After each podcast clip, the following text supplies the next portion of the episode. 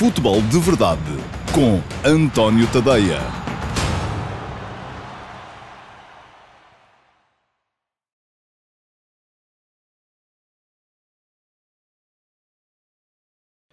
Olá, muito bom dia a todos. Eu sou António Tadeia. Este é o Futebol de Verdade de segunda-feira, dia 30 de novembro de 2020. Última edição do Futebol de Verdade deste mês, um, novembro. Um, e é uma edição que, para já, vai ter já jogos de três dos quatro, uh, das quatro equipas que estão ali a lutar pelos primeiros lugares da, da classificação. Já ganharam todos à tangente. Um, o Flóculo do Porto por 1 a 0 em... Uh, nos Açores eh, ao Santa Clara, numa tarde de tempestade e com muitas dificuldades eh, para a prática do futebol, por causa do vento e da chuva. O Sporting em casa, um, por 2 a 1 um, ao Moreirense, mas com mais dificuldades do que seria de esperar. inteligente a forma como o Moreirense colocou em campo e também o Sporting às vezes eh, pode, pode não engrenar tão bem assim.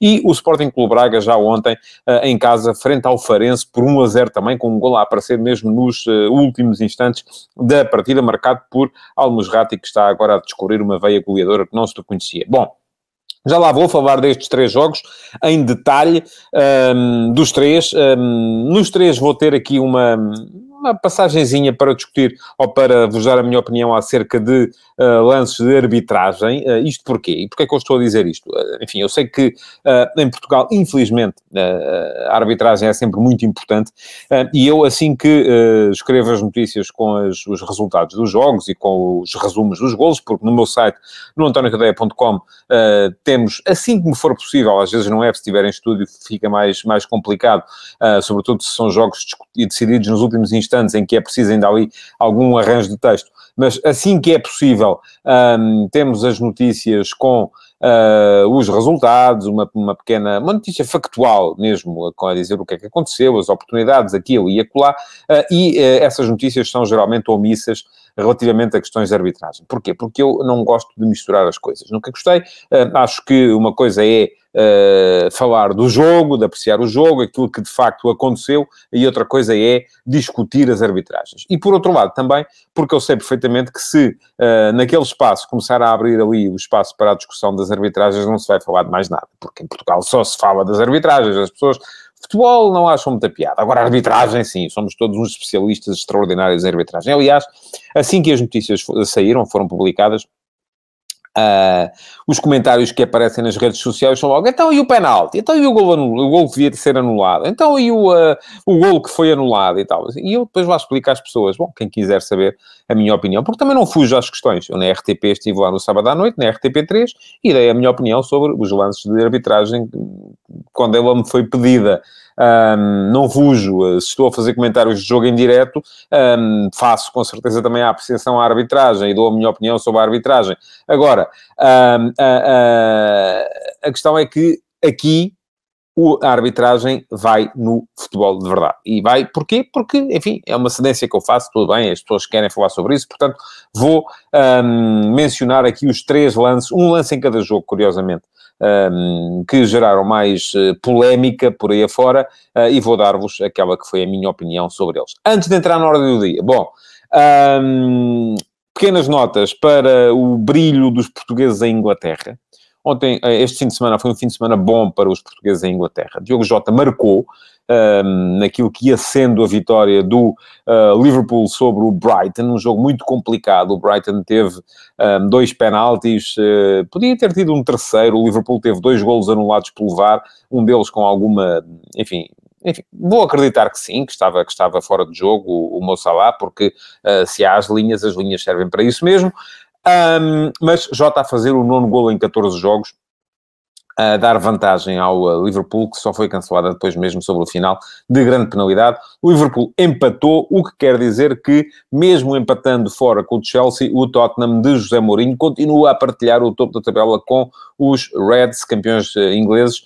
Um, jogo chatinho, aquele jogo entre o Chelsea e o Tottenham, uh, praticamente não aconteceu nada, não foi um daqueles 0 a 0, às vezes há 0 a 0 que a gente diz que, enfim, tiveram uh, oportunidades aqui, oportunidades acolá, jogo muito interessante. Depois há aquela mistificação que se faz que é, foi um jogo muito interessante do ponto de vista tático. Este não foi, foi tudo para nulos, foi bloqueio total de parte a parte, uh, praticamente não houve um, situações de golo, mas, enfim, é, o José Mourinho entrou no jogo para pontuar, era um jogo muito complicado contra a sua antiga equipa, milésimo jogo do uh, Roman Abramovich, à frente da equipa do uh, Chelsea, uh, e o Mourinho conseguiu aquilo que queria, que era empatar ali, pelo menos pontuar, manter-se no topo da, da, da Liga, empatado com o Liverpool, e um, até lhe deu depois para, para, para a inspiração a dizer que não estava nada a correr pelo título, porque o Tottenham no máximo será um pequeno pônei, mas é um pônei que, enfim, pode vir a ter as suas, as suas chances, sobretudo se acertar, já o disse aqui,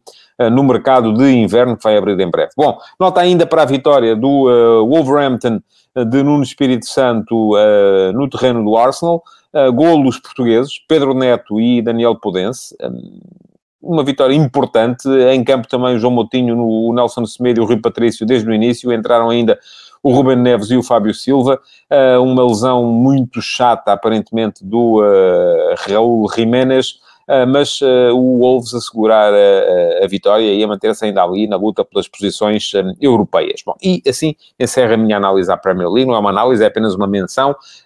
Queria também fazer aqui uma menção e uma justa homenagem ao Vítor Oliveira. Eu já escrevi sobre o tema hoje, no último passo e o último passo vai, uh, fica online todos os dias, de segunda a sexta, às 8 da manhã.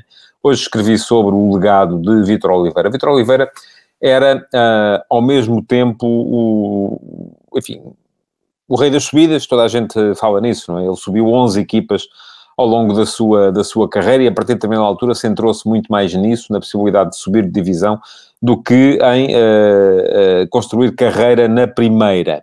Uh, e isso ter-lhe-á também custado, de certa forma, aquilo que hoje toda a gente aponta que lhe falta na, na, na, na carreira, que é, o, é, é, nunca ter treinado um dos três grandes. Ora bem, um, o próprio Vitor Oliveira terá feito as pazes com isso uh, no devido tempo, ele terá percebido que, uh, que não ia chegar lá. Porquê? E eu hoje tentei explicar um bocado isso. Por um lado, porque ele próprio se centrou na segunda liga, não é? Uh, por outro lado, porque sempre que chegou a clubes de um patamar um bocado mais acima, durou pouco tempo, durou pouco em Braga, durou pouco em Guimarães. Um, por outro lado, ainda porque a partir de determinada altura, meados dos anos 80, o paradigma do futebol português, em termos de treinadores para os grandes, mudou. Uh, e os grandes passaram a querer, um, sobretudo, ou treinadores que já tinham títulos ganhos, ou treinadores estrangeiros, ainda houve uma altura em que a moda ainda eram treinadores estrangeiros, saiu de moda quando Jesus chegou ao Benfica, um, embora ainda tenha aparecido uh, na altura o Lopetegui, enfim, mas uh, já não é uma coisa que se... e apareceu depois o Kaiser, mas já não é uma coisa que seja comum, ou então treinadores da chamada escola científica, treinadores daqueles que vêm da faculdade, uh, jovens, promissores, que consigam passar uma imagem de futuro, e os adeptos acreditam muito nisso, ainda, eu já, já, já o disse aqui uma vez, ainda aqui há tempos o Tony, quando o Tony ainda fazia parte do painel de comentadores da, da RTP, ele me dizia que, um, que já não conseguia treinar, porque já estava uh, aparentemente de acordo com aquilo que eram os uh, padrões do futebol português, estava já, era já demasiado velho para poder, para poder treinar. E uh, eu, aliás, ainda aqui há tempos fiz essa análise, o, a Liga Portuguesa é a liga onde a, a média de idade dos treinadores é mais jovem entre os principais campeonatos da Europa. porquê? Porque a partir dos 50 parece que já não se pode treinar em Portugal e aparentemente é isso que, que acontece. Ora bem, o Vitor Oliveira terá feito as pazes com isso, já o disse aqui, uh, terá percebido uh, em tempo que não ia chegar lá, e foi aí, parece-me a mim, que ele deu o maior legado ao futebol português, foi o facto de ser um tipo que, perdão, a partir de determinada altura, uh, dizia sempre o que pensava. E como ele era, um, era uma pessoa que pensava bem, regra geral, pensava bem, isso foi a gente que pensa mal. E se disser sempre o que pensa, a coisa, enfim, soa mal, não é? Não é, não é bom.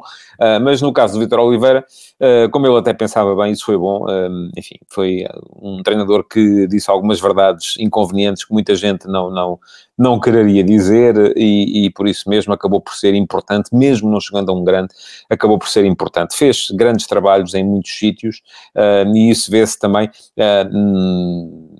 essa é uma das razões pelas quais o Vitor Oliveira é uma, uma personagem simpática para a maior parte do, do, do, país. Subiu gente, subiu equipas nos quatro cantos do país, subiu os Chaves lá em cima, atrás dos montes, subiu o Leixões uh, no outro extremo do norte, subiu o Portimonense no Algarve, subiu equipas do centro, União de Leiria, enfim, um, uh, subiu equipas das Ilhas, União da Madeira. Portanto, em todo o lado ele terá deixado a boa nova que era a subida de divisão. E por isso mesmo acaba por ser alguém que merece aqui uma homenagem um, porque era alguém que tínhamos uh, uh, a sorte de ver, e diz aqui o André Amaral, tive a sorte de, como gilista, ter visto o último ano de Vitor treinar, o homem que mais gostava de ouvir falar no futebol, dos melhores do futebol português, enfim. Um, foi um trabalho notável aquele que ele fez no Gil Vicente na, na, época passada. Aliás, eu, se bem se lembram, aqueles que viram na altura, quem não viu, tivesse visto, eu quando fiz o, o, meu prognóstico para, para a Liga passada, uh, dava ao Gil Vicente como principal candidato à descida. E era normal, porque era um plantel uh, construído um bocadinho uh, à pressão, a equipa vinha, tinha subido administrativamente, vinha do Campeonato de Portugal, uh, vinha, vieram jogadores de 20 e tal sítios diferentes, mas o Vitor Oliveira conseguiu ser a cola para unir aquele plantel e levar aquele plantel ao décimo lugar do campeonato. Excelente trabalho para, para a final de carreira. Já não vai uh, treinar mais uh, e é, é, de facto pena porque era alguém que fazia falta ao, ao, ao futebol português. Bom, vamos então entrar nos uh, jogos do fim de semana. e começando pelo uh, Futebol Porto, foi o primeiro a entrar em campo. Aliás, há aqui uma tendência que veremos, e eu acredito que sim, se o Jorge Jesus vai manter, que é as equipas que tiveram jogo uh, a meio da semana uh, para as competições europeias mudaram um pouco. O Porto uh, mudou apenas um jogador, trocou Marega por Taremi na frente de ataque, e o Taremi, enfim, não, não teve o impacto no jogo que muita gente achava que ele iria ter. Um, por outro lado, o Sporting Clube Braga fez duas trocas, Tormena pelo David Carmo e o Almusrati pelo Fran Sérgio. Portanto, parece que é início de ciclo, um, houve a paragem das seleções, vem mais um ciclo uh, de 3, 4 semanas com jogos ao fim de semana e meio da semana, e neste início de ciclo os jogadores ainda não sentiram tanto a carga, um, talvez lá mais para o final do ciclo venham a senti-lo e os treinadores se vejam obrigados a fazer mais trocas, mas neste momento não foi assim, portanto uh, não houve grande rotação, o Porto com o 11 muito próximo do 11 de Marselha, conforme já disse, só trocou Marega por Taremi, mas com dificuldades perante um 4-2-3-1 muito organizado do Santa Clara. Já se sabe que as equipas do Daniel Ramos são equipas particularmente organizadas. Este Santa Clara, muito disciplinado do ponto de vista defensivo, atacava em 4-2-3-1, conforme já disse, com o Tiago Santana uh, como ponta de lança, o Diogo Salomão na direita, o Carlos Júnior na esquerda. Depois, em momento uh, defensivo, o Costinha avançava, que era o médio centro ofensivo, avançava para perto do Tiago Santana para fazer os dois à frente e uh, o, o, Carlos Júnior e o Diogo Salomão fechavam as alas, a equipa defendia em 4-4-2 e fechou quase sempre todo o espaço, também muito por causa disto que diz o do Luís Sousa, a bola não chegava ao Taremi, é claro que ele não podia fazer nada, certo. Pode fazer alguma coisa, pode ir à procura dela, mas não vamos discutir isso aqui agora. A questão é que as, as condições do, do, do, do, campo, o relvado estava muito pesado e da, do final de tarde uh, estavam particularmente difíceis, muito vento, que esteve a favor do Santa Clara na primeira parte, a favor do Flóculo Porto na segunda, e muita chuva também. E isso fez com que o jogo tivesse, regra geral, poucas situações uh, de golo uh, de um lado e do outro. Acabou por marcar o Porto num, num golo artístico do, do Luís Dias, Uh, o cruzamento vinha atrasado do, do Manafá, do lado direito, e o Luís Dias teve que se esticar para o meter numa meia bicicleta, enfim, uh, nem sei muito bem o que chamar aquele pontapé, mas era a única forma de lá chegar, ele chegou lá e acabou por meter a bola na baliza do, do Marco, deu a vantagem ao Porto, que depois na segunda parte também quase se limitou a segurá-la. Parece-me que o Porto está a estabilizar em termos táticos. Um, voltaram a, a, estar os dois médios, Sérgio Oliveira e Gruites, um, soltavam-se à vez. O Sérgio Oliveira também baixava de vez em quando para ser ele a vir buscar a bola à, à, no início de fase de, de construção. Uh, e depois, aquilo que a equipa fazia aparentemente no ano passado, uh, com Marega a aproximar-se da direita para o meio e Otávio a tapar uh, o corredor quando Marega ia para o meio, está a fazer neste momento com Luís Dias na esquerda. Eu, por acaso, ouvi os comentários na, televisivos durante o jogo e após o jogo sobre qual seria a posição ideal para o Luís Dias. E o Luís Dias, sendo um jogador que tem tanto golo, e tem muito golo, parece-me que também, a mim parece-me um desperdício tê-lo encostado à linha do lado esquerdo.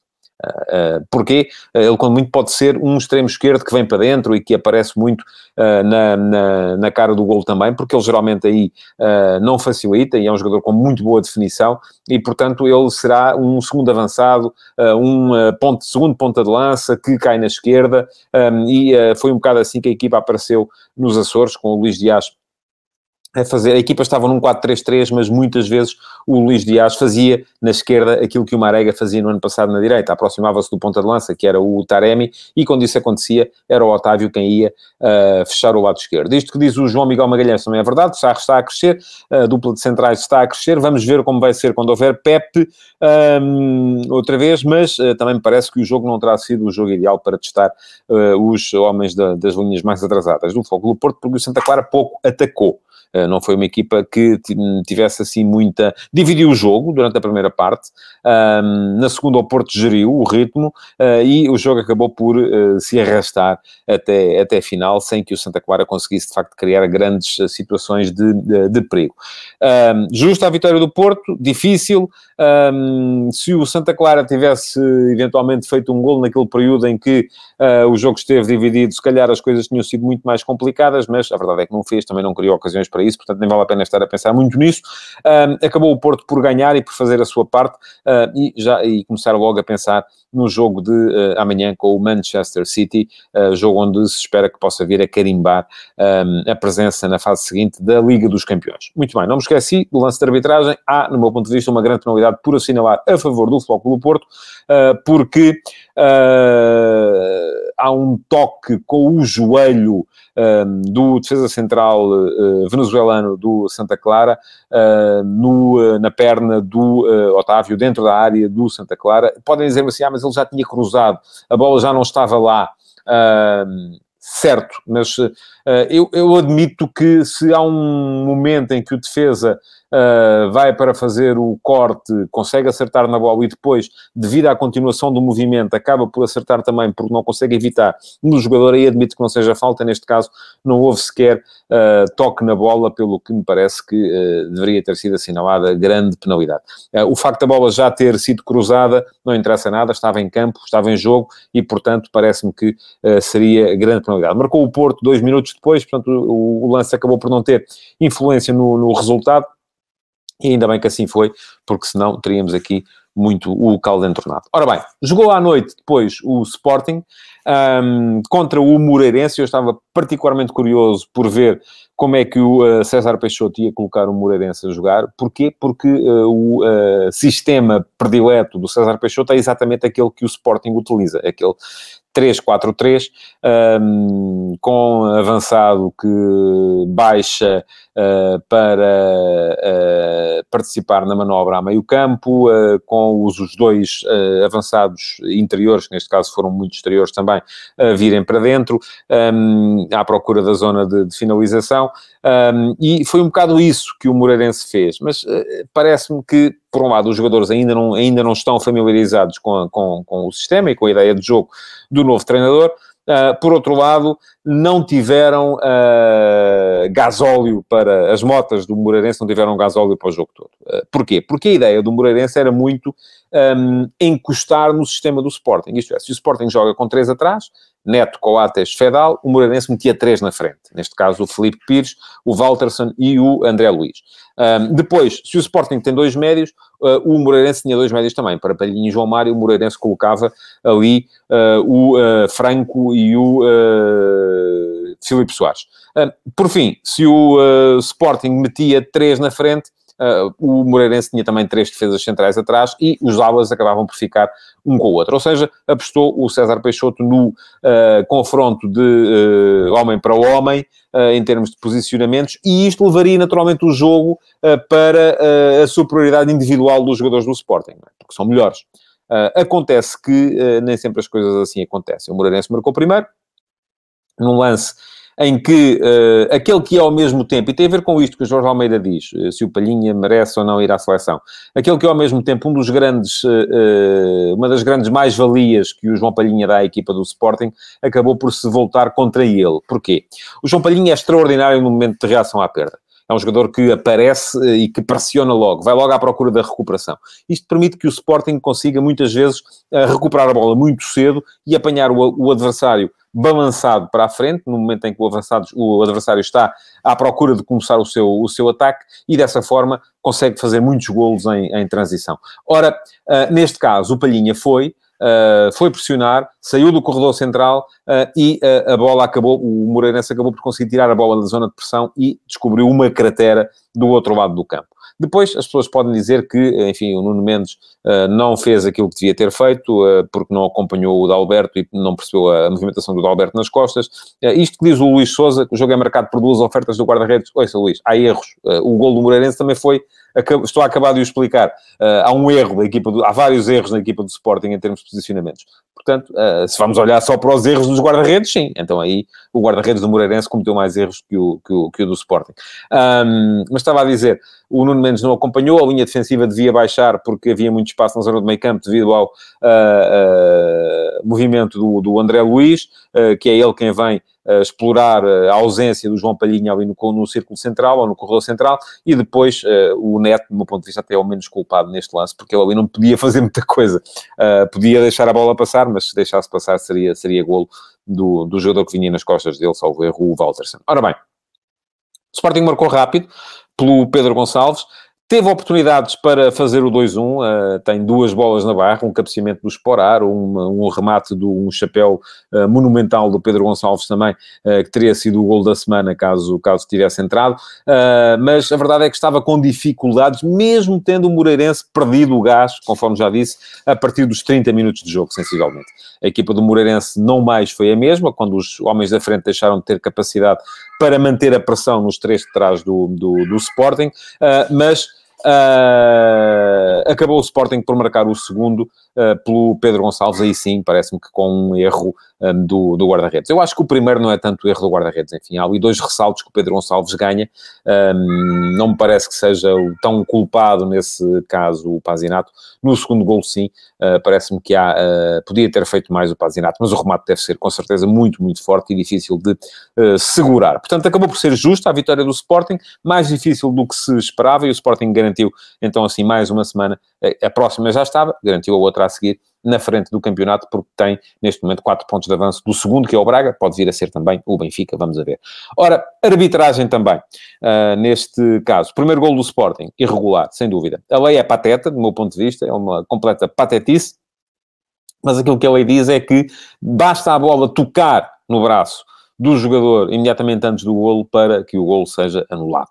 Um, não parece que haja qualquer intenção, acho que há um ressalto, inclusive, na coxa, o Pedro Gonçalves ganha dois ressaltos antes de fazer o, eh, fazer o golo, uh, mas de facto a bola aparentemente vai tocar-lhe uh, no, no braço e, portanto, devia ter sido anulado pelo VAR. a verdade é essa. Percebo que o árbitro não veja no campo, o VAR devia ter dado a indicação ao seu colega de campo para anular, porque, por muito que eu discordo e discordo com esta, com esta regra, porque acho que é preciso distinguir, enfim, eu já dei aqui várias vezes aquilo que é a minha ideia relativamente às faltas de mão, mas por muito muito que eu discordo, a regra existe, está lá e é para ser uh, aplicada. Bom, seguimos para o jogo do Braga, que foi o jogo de ontem. Sporting Clube Braga, uh, também, conforme já disse, faz duas alterações. Uh, troca um dos centrais, Tormena por David Carmo, troca o, o Almusrati pelo Fran Sérgio e dá assim uma uh, faceta um bocadinho mais ofensiva ao meio campo, mas teve sempre muitas dificuldades perante um Farense também muito bem organizado em 4-2-3-1. Um, com uh, uma ideia de jogo muito positiva, eu já o disse aqui muitas vezes, e eh, enfim, a equipa está cada vez mais longe, não é? Continua em último lugar, está cada vez pior, continua a perder os jogos, eh, mas continua a mostrar bom futebol. Eh, e eu já disse aqui, parece-me que este Farense podia ser uma das, uma equipa sensação. Eu bastava os jogos terem corrido um bocadinho um, ao contrário, muitas vezes, mas é uma equipa que tem um ataque interessante. Bilel, ontem jogaram o Bilel, uh, o Ryan Gold, o Mancilha, o Stojkovic, um, uma equipa que um, tem critério na saída, que gosta de jogar bom futebol e que causou muitas dificuldades ao Sporting Clube Braga. É verdade que na segunda parte já não, já não chegou lá também. A segunda parte foi toda do Braga. O Braga também podia e devia ter marcado mais cedo. Teve quatro ou cinco ocasiões uh, de golo em que o Rafael defende, uh, então ao Paulinho ficou-lhe a dever para aí dois golos, pelo menos, porque Paulinho teve ocasiões mais que suficientes para ter feito, para ter marcado, esbarrou sempre na oposição do guarda-redes e acabou por marcar o Braga numa altura em que o Carlos Carvalhal já estava a meter cada vez mais e mais gente na frente, já estava a jogar com dois pontas de lança, Paulinho e Schettine, uh, com uh, um ala de, de, de, cada lado, com o meio campo ofensivo, onde tinha entrado também o João Novaes. Uh, enfim, parece-me que era uma equipa que já estava a merecer marcar. Acabou por fazê-lo aos 87 minutos, ao que me parece. Pelo... Eu hoje estou um bocadinho menos atento às perguntas, desculpem lá, porque senão não conseguia chegar ao final dos jogos. Uh, são três jogos e é sempre difícil, mas eu prometo que aquelas perguntas que uh, não responder hoje vão ser naturalmente. Um, uh, vão ficar para eventualmente serem selecionadas uh, para o Q&A. Peço ao João Piecho e ao Rui Santos que me estão a acompanhar hoje, continuem a pô-las ali, porque pode haver de repente alguma que me venha uh, em, em, no sentido do meu raciocínio e eu aí poderei de facto responder. Um, mas uh, um, estava a dizer que acabou por marcar o Braga numa altura em que já tinha grande balanceamento ofensivo, faltavam 3 minutos, mereceu ganhar, parece-me que uma vitória justa e, no entanto, também há um lance de arbitragem a mencionar neste, neste uh, jogo, que é o golo anulado ao Brian Mancilha, ainda com o resultado em 0 a 0, golo do Farense. Ora bem, o Ryan Gold está em posição de fora de jogo, sem dúvida nenhuma. Um, agora, a questão é se uh, essa posição deve ou não ser penalizada, porque a questão que se coloca aqui é de perceber uh, se o Bilel toca na bola ou não uh, no momento em que a bola vai para o Ryan Gold. Quem viu o lance, uh, o Ryan Gold está a tentar pressionar o guarda-redes, o guarda-redes dá, entrega a bola na esquerda ao Sequeira, o passe sai curto, o passe do Mateus, um, portanto, se o gol tivesse sido anulado, já havia aqui muita gente a dizer que o, o não tivesse sido anulado, que o Braga tinha, tinha sido um grande erro do guarda-redes também, uh, ou se calhar não. Bom, uh, o passe saiu curto, o Sequeira tem que lá chegar em carrinho, Uh, não percebo, francamente, se o Abilel toca na bola antes do Sequeira ou se toca na bola depois do corte do Sequeira, que devolve a bola para o meio, onde o Brian Gold, que estava de facto adiantado, uh, beneficia dessa posição para entregar a bola ao Mancilha do outro lado, que faz, faz golo, também numa, num lance em que o Mateus também não está isento de culpas, porque coloca as duas mãos, uh, mas acaba por não impedir a bola de entrar na, na, na, sua, na sua baliza. Ora bem, Aqui uh, está tudo, o que está aqui mais em, em, em, discussão é se o Bilel do lado direito tocou na bola ou não. Eu não consigo ter a certeza.